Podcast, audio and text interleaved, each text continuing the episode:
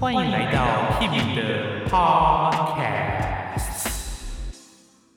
大家好，我是 Kimi。从上次讲的柴六之后，我打算用倒着的方式讲回去。今天我们来讲最脍炙人口的柴可夫斯基第五号交响曲。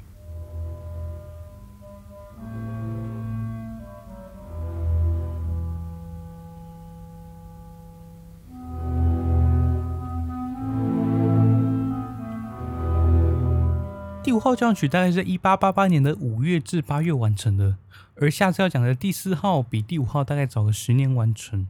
在这十年，他完成了例如歌剧《尤金·奥尼金》、小型协奏曲、一八一二序曲、弦小夜曲、意大利随想曲之类很知名的作品。而在他交响曲方面呢，只有第四号跟今天讲的第五号没有明确的标题，但其他比如说一二三六，还有一首没有标题的曼弗雷德交响曲都是有标题的。一开始，柴可夫斯基在创作第五号交响曲的时候，其实遭遇了一点瓶颈，而他很容易被别人的评价影响自己的想法。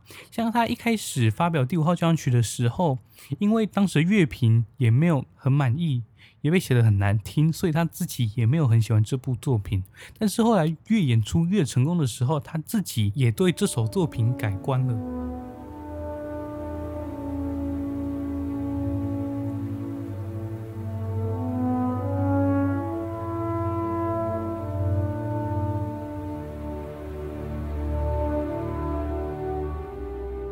柴可夫斯基的第五号交响曲其实也可以当做他的命运交响曲，因为他用了贯穿全曲的命运动机。那至于这个命运动机，为什么他要叫命运动机呢？我们这个等下可以讲。那我们先来讲一下他跟贝多芬命运交响曲的影响。贝多芬的命运交响曲的动机，大家应该很清楚，就是长这样。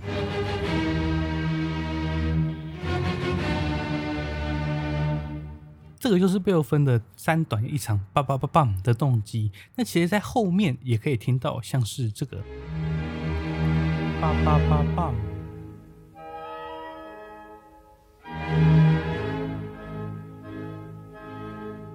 还有这个，有没有？梆梆梆梆，是梆梆梆梆，最后像是这个。梆梆梆梆梆梆梆。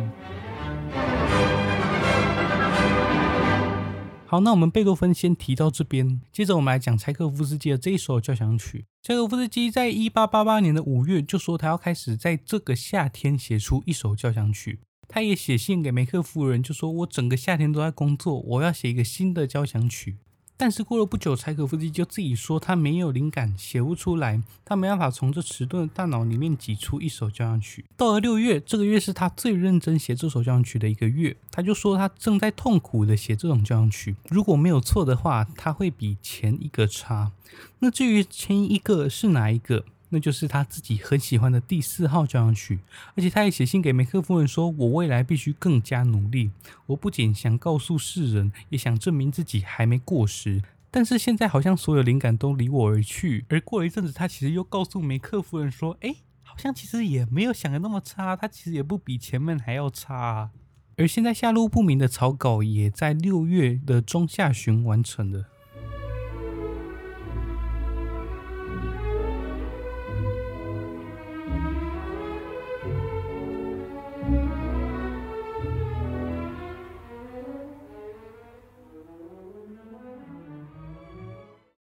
这首曲子在一八八八年的十一月首演，虽然受到听众喜爱，但是还是有非常多人不喜欢这首曲子。他们觉得说，一首曲子有三段圆舞曲，而且是采用最俗气的配器，柴可夫斯基是否已经过气了吗？诸如此类的评论也让柴可夫斯基心灰意冷。但是一八八九年的三月十五号的时候柴可夫斯基在德国汉堡亲自指挥演出获得了空前的成功这也让柴可夫斯基重拾信心也越来越喜欢这首曲子了。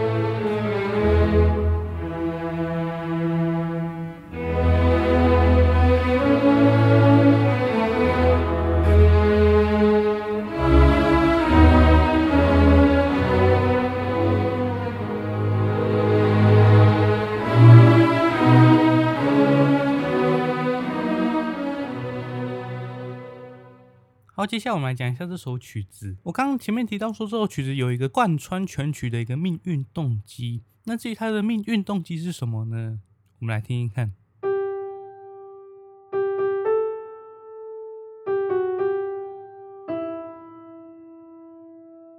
就是你只要听到哒哒哒哒哒哒，这个就是它的命运动机。那接下来呢，我们听听看它在各个乐章出现的感觉。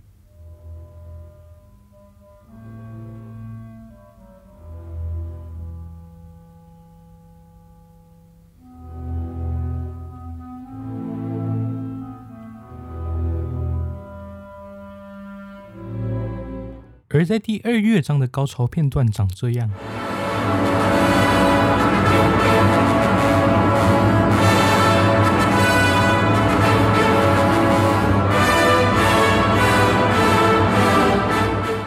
以及在第三乐章的尾声。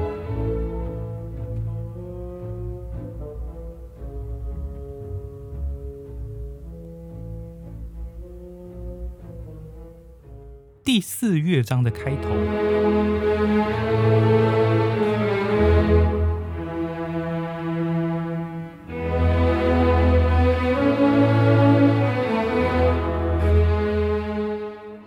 好，那我们现在就来讲柴可夫斯基的第五号交响曲。我们先从第一乐章开始。第一乐章它一开始就是有两把竖笛齐奏出那个命运主题。那我们现在说一下命运主题的来由哈。因为当时柴可夫斯基命运受到非常多的考验，例如说他那时候已经离婚的学生回来找他啊，但是柴可夫斯基也不想啊，所以他那时候就企图要要自杀，然后他的外甥女竟然也去世了，就是这种种种的打击之下，让他觉得说，嗯，这个命运真是在捉弄我，就跟贝多芬想的一样。好，那再来。我们来说一下那个两把竖笛是怎么回事。等一下你们可以注意一下，一开始的命运主题咚咚咚咚咚咚咚，它其实是两只竖笛叠在一起演奏的，因为会有一种说不出来的俄罗斯的味道。好，我们废话不多说，直接来听听看。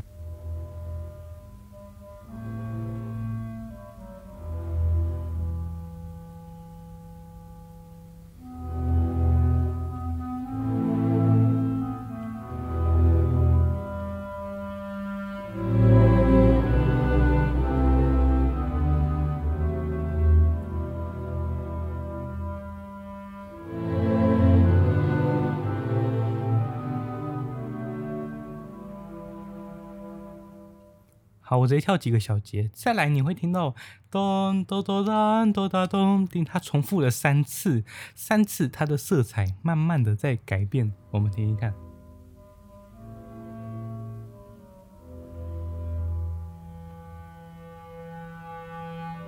第二次，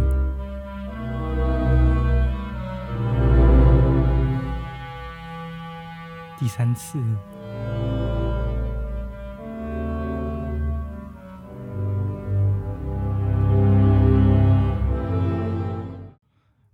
他在序奏的最尾端，他留下一个问号，会接到再来的城市部。我们听听看，他停在了五级，我们叫做半中指。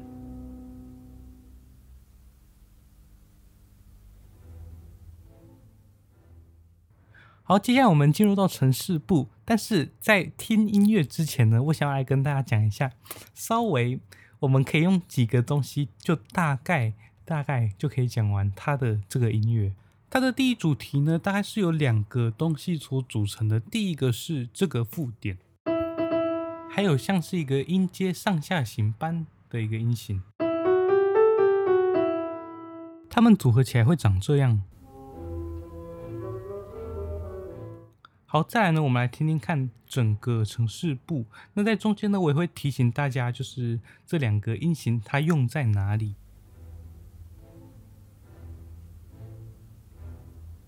主题来喽，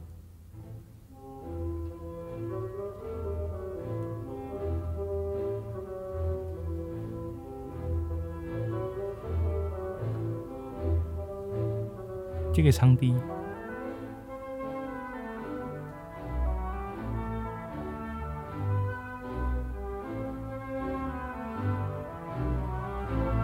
再来给小提，你可以听到后面木管乐器，就是用音阶音型一直接来接去。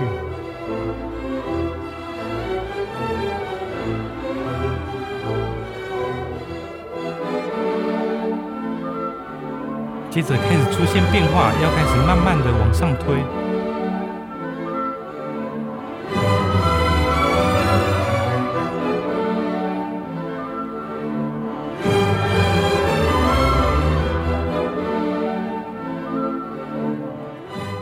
接着这里是我们第二个那个音阶音型，再这个就是附点音型。两个音型一直轮流交替出现。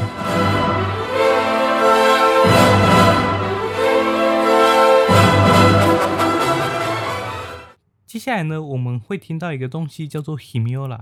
Himura 呢是什么呢？简单来说，它就是把摆三个一组的变成两个一组。什么意思呢？本来是当当当当当当，都是三个一组，三个一组。但是呢，它突然会变成两个一组，哒哒哒哒哒哒哒哒，突然会变成两个一组。我们现在直接来听一下。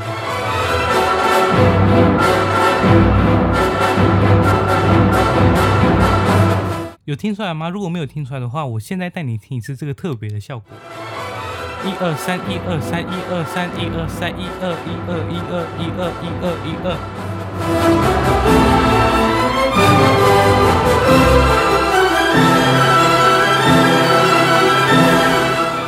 完整的主题。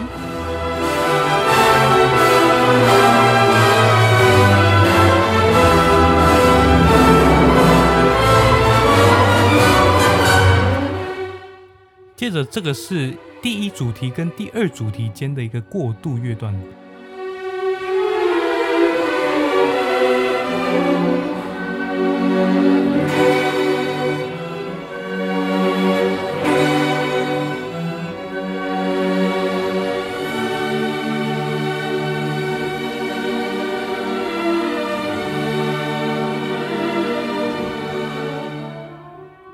在呢，我们来听一看，要接到第二主题前真正的一个过门，那他会把刚刚听到那个音阶，把它换一个情绪，然后就继续推，会推到第二主题。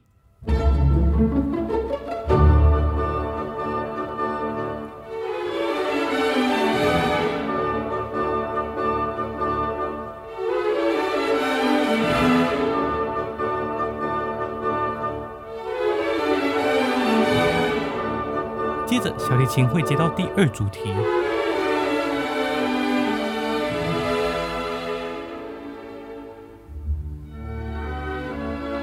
这里我们正式进入到第二主题。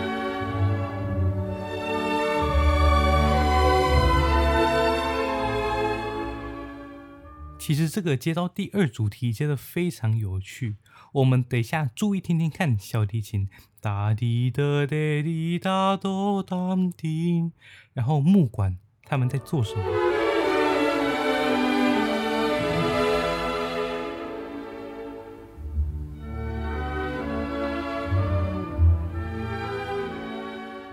如果真的听不出来的话，我在那边唱一下你需要听到的东西。哒滴哒哒滴哒，接着木管，哒滴哒嘞，哒滴哒。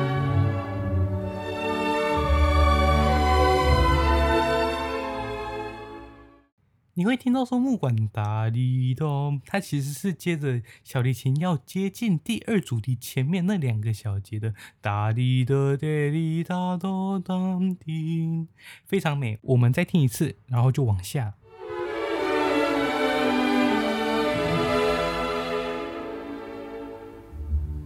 接着我们把注意力放在主旋律的切分音。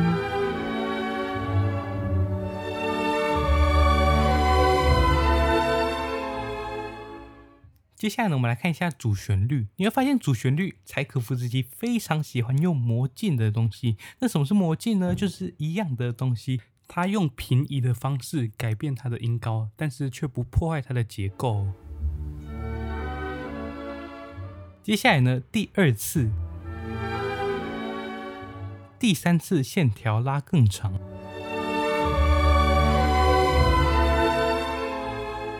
我们连续听一次。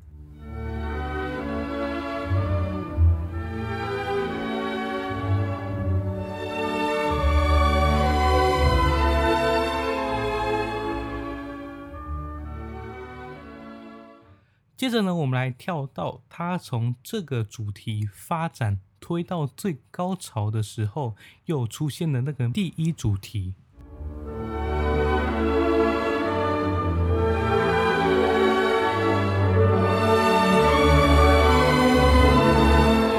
要开始了，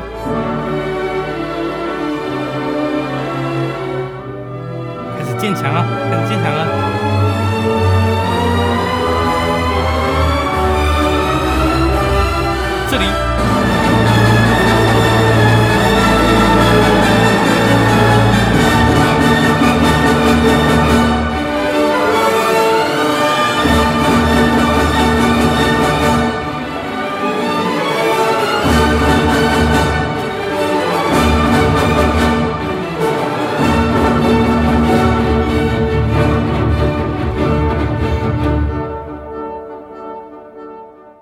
好，那基本上因为时间关系，我第一乐章就先讲到这边。后面还有比如说发展部跟再现部，那其实都是差不多的东西。所以呢，我们就直接进入到第二乐章。第二乐章是一个慢板，这个法国号独奏其实也是最有名的一个片段。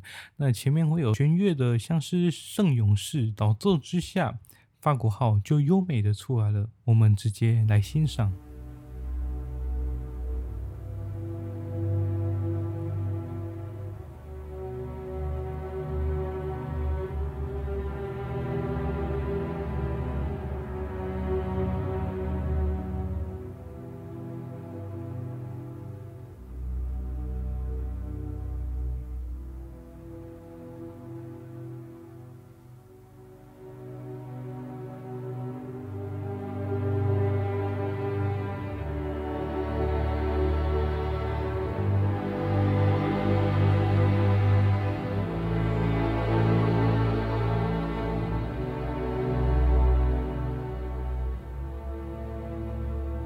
接着，法国号。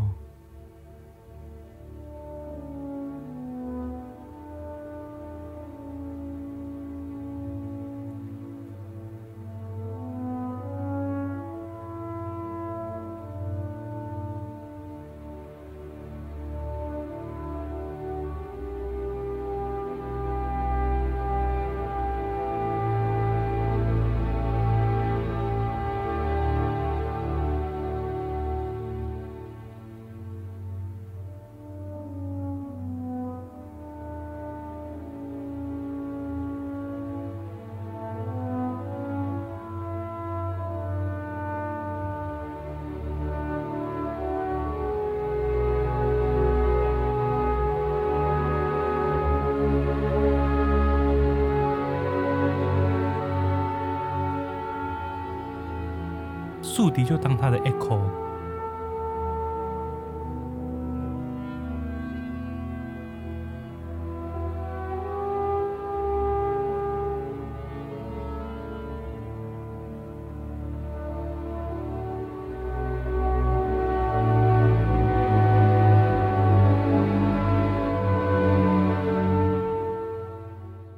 有像是双簧管的一个对题。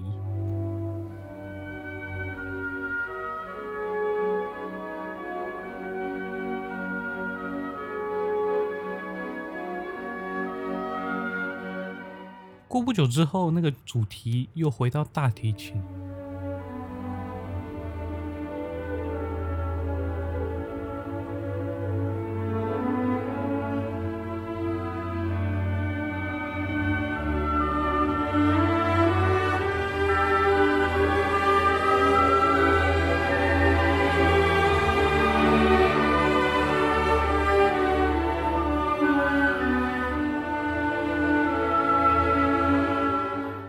再，他会用这个主题把它推到 A 段的高潮。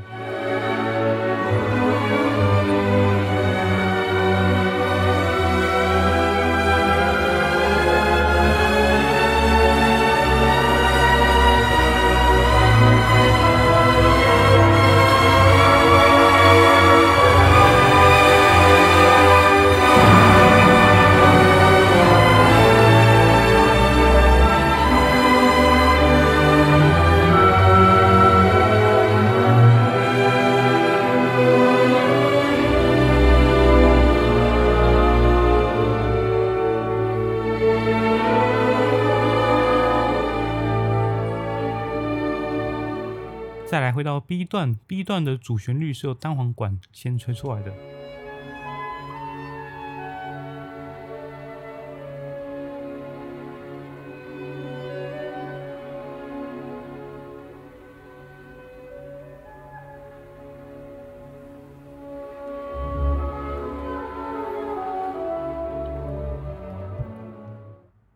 中间呢就会继续发展，然后发展推推推推推到 B 段的高潮的时候，你听听看什么出现了？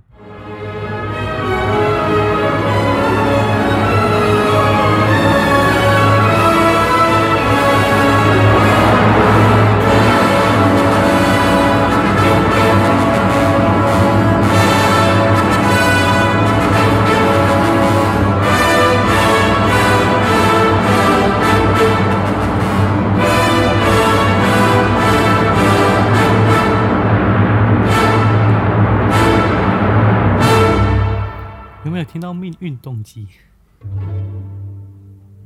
再来，他就会回到他的 A 段。一开始是用圣咏式的，现在是用波旋的。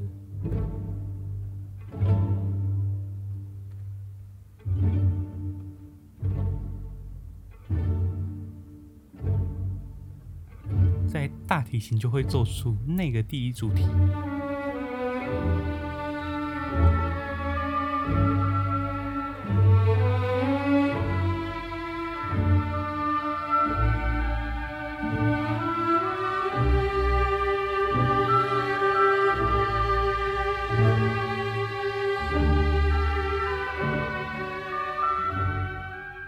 当这个很长的旋律结束的时候，你会以为它真的要结束了，但是它突然插了一个东西，我们再来听看看。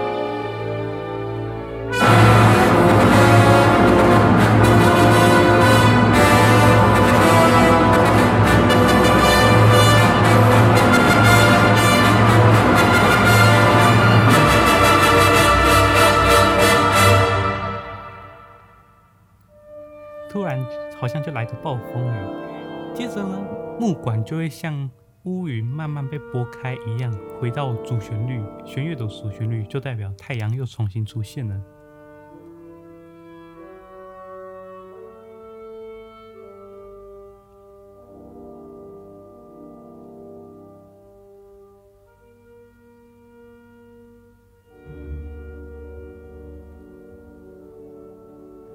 又回来了。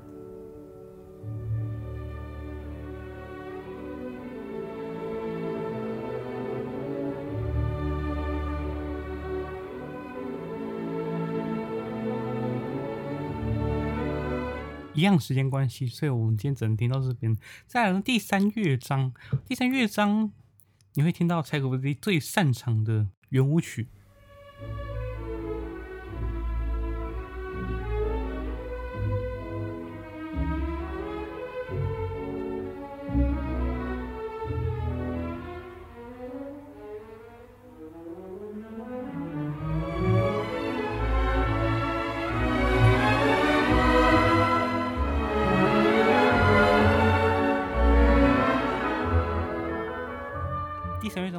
段就会像是弦乐的快速音曲。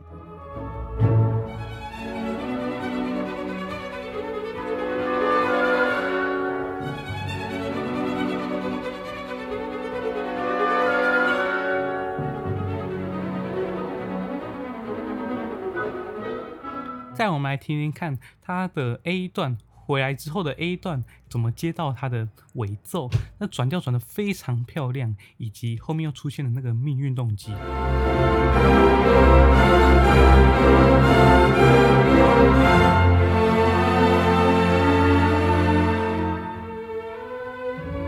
命运主题。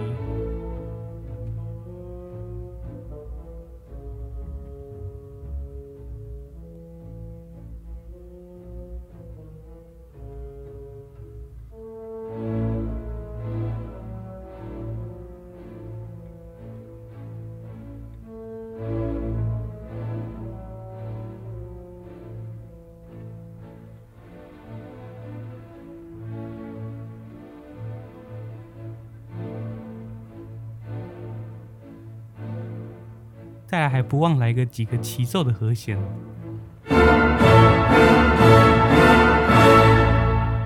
接着我们来进入第四乐章。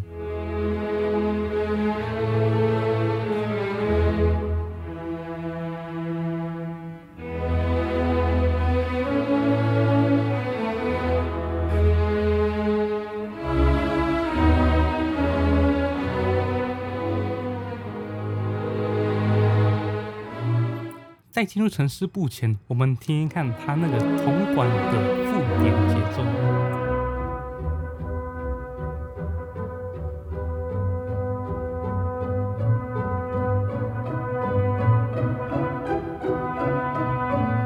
这个附点节奏后面非常非常重要。我们紧接着欣赏他的导奏接到城市部怎么接的。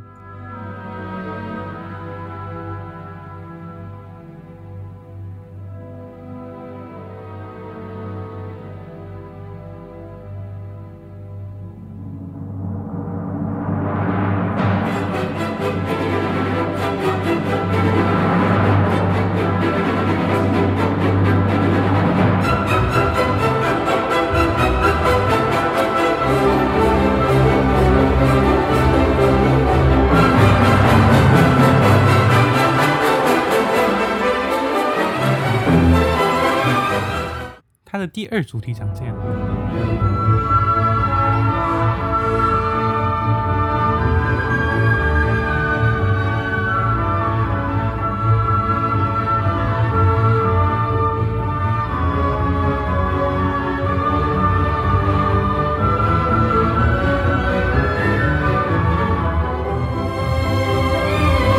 只要听到铜管的。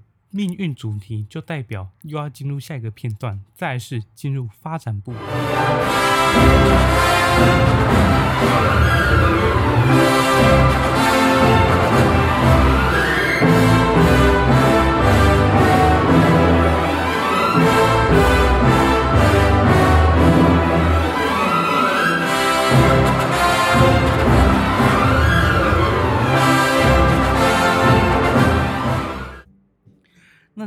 时间的关系，所以我直接用口头叙述的。再来，发展部就会回到在线部，在线部就会回到滴滴滴滴那个东西。然后我们直接聆听它的尾奏怎么接到最后的扣打胜利片段。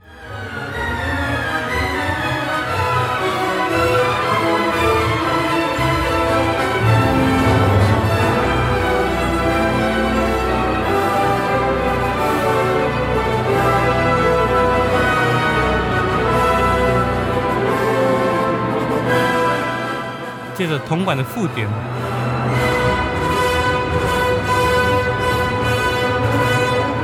会越来越急促。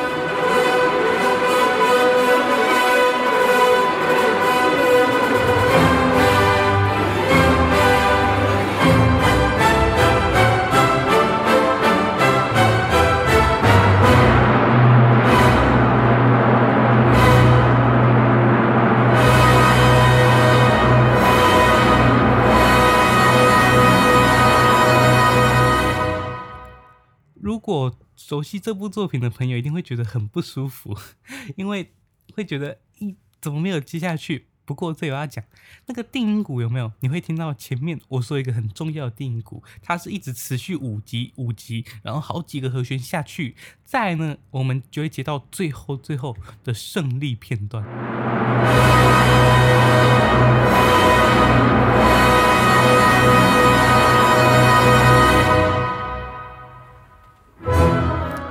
接着转换成胜利的命运动机。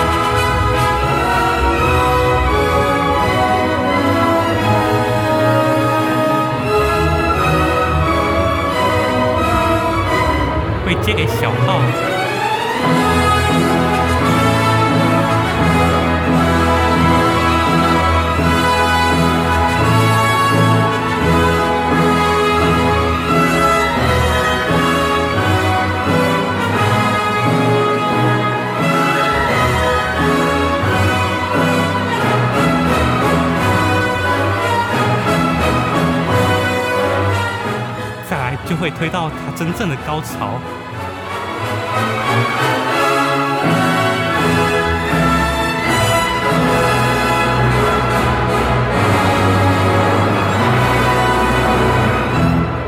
再来就会一路冲到底，再一直就是很紧凑的铜管。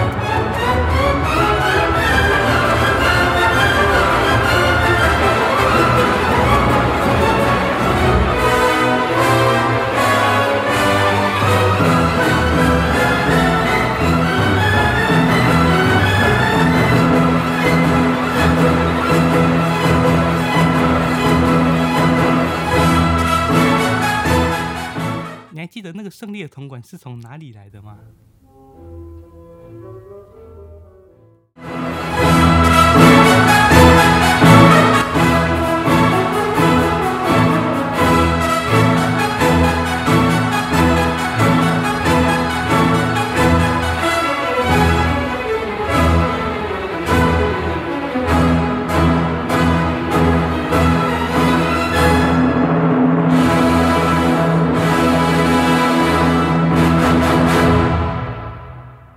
其实柴可夫斯基也没有很喜欢这种曲子，但是因为越演出越成功，他就越来越喜欢这部作品了。然后他这个对命运的这种精神啊，就是其实就是跟贝多芬看齐的。